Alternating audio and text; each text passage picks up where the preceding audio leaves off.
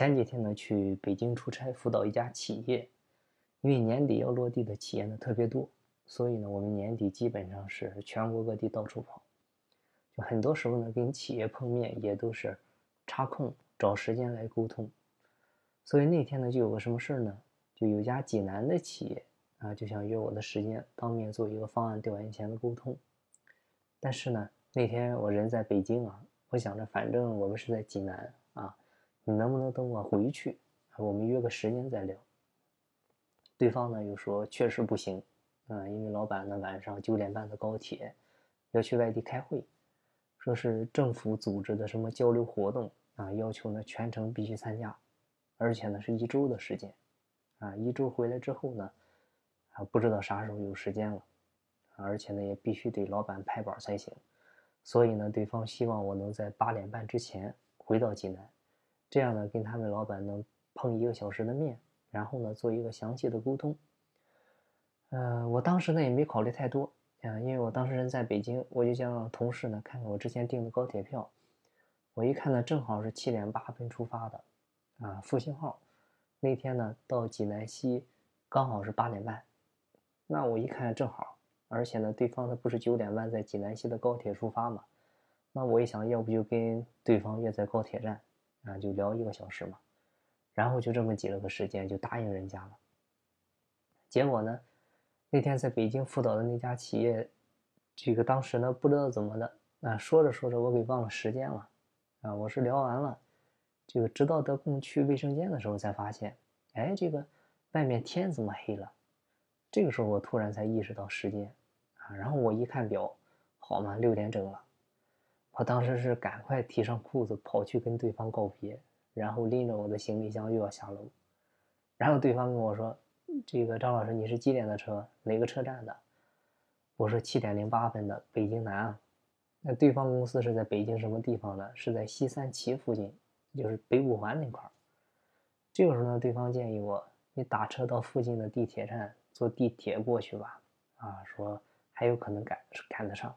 啊，你打车倒是不可能的，这个北京的堵它是全国有名的，而且晚上六点又是高峰期的点儿，啊，这个时候呢，我打开高德地图导航一看，好啊，上面显示最快的路线到达时间是七点四十，啊，当时我看到这个时候都有点绝望了，啊，因为当时辅导了一天，确实也太累了，真的不想坐地铁了，这个北京地铁是很挤的。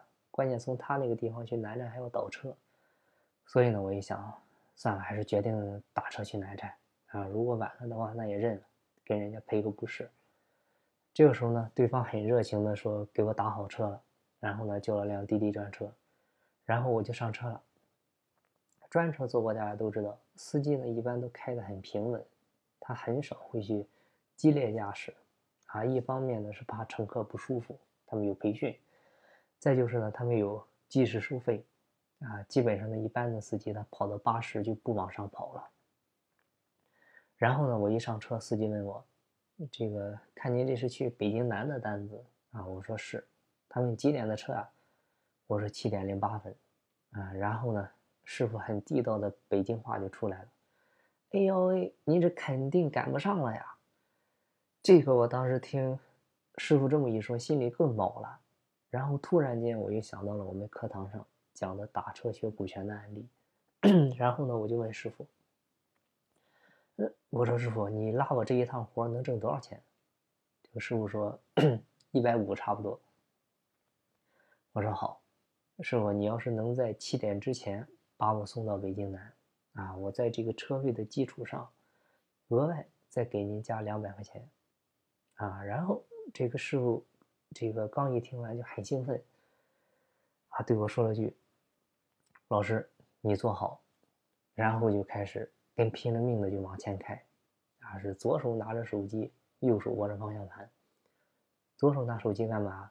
就在那打开那个高德地图导航，就来回的看，来回的看，啊，就看哪里不堵车就换路，啊，全程是 D 档，就时刻准备着冲在最前面。然后路上呢也不等红灯了。有红灯的路呢，它就右转弯，然后呢过去就掉头再右转，啊，这是拉着我一会儿上高架，一会儿走小路，有这个监控抓拍的地方呢，它就开的慢一点，就五十六十；那没有监控的地方，基本上就跑到一百二、一百三。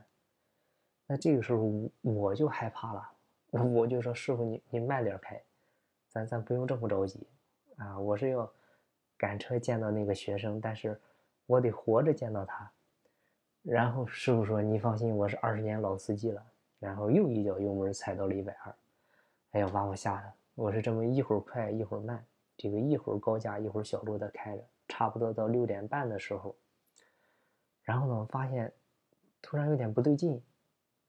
就这个时候呢，这个师傅他也不说话了，啊，然后呢也不绕路了，车速呢也又稳定下来了，他也不看手机了，也开始等红灯了。然后这个时候我就又着急了，然后我就打开导航一看。这个显示最快路线，这个时候到达是到七点十分。哦，这个时候我明白了，这个时候师傅呢他是觉得赶不上了，所以呢就有点要放弃的意思了。那我一想，这不行啊，你都拼到这份上了，最后时刻怎么能放弃呢？这个冲一冲还是有机会的。然后这个时候我也没说话，我就做了一个动作啊，然后这个师傅他就又跟。打了鸡血的一样，就又往前冲了。那我做了啥呢？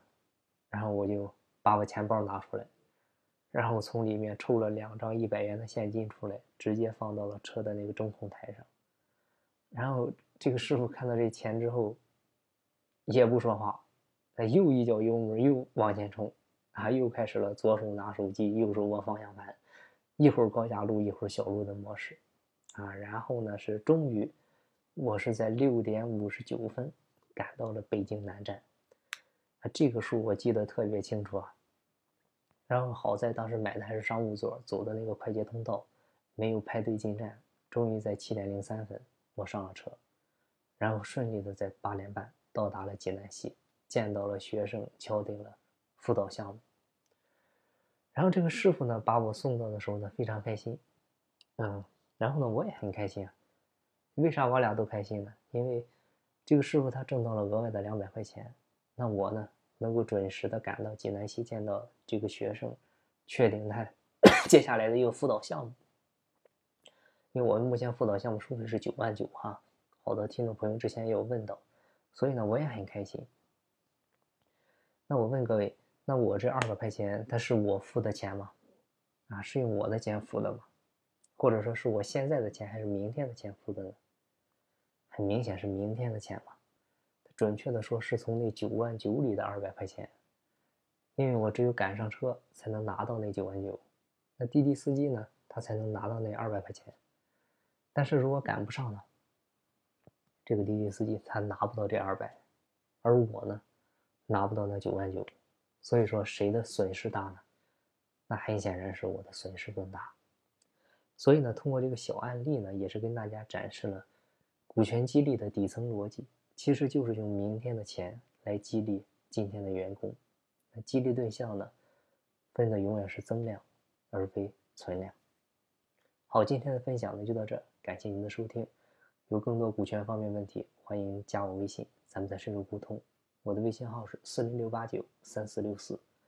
金不在西天，金在路上。我是张翔，下期再见，拜拜。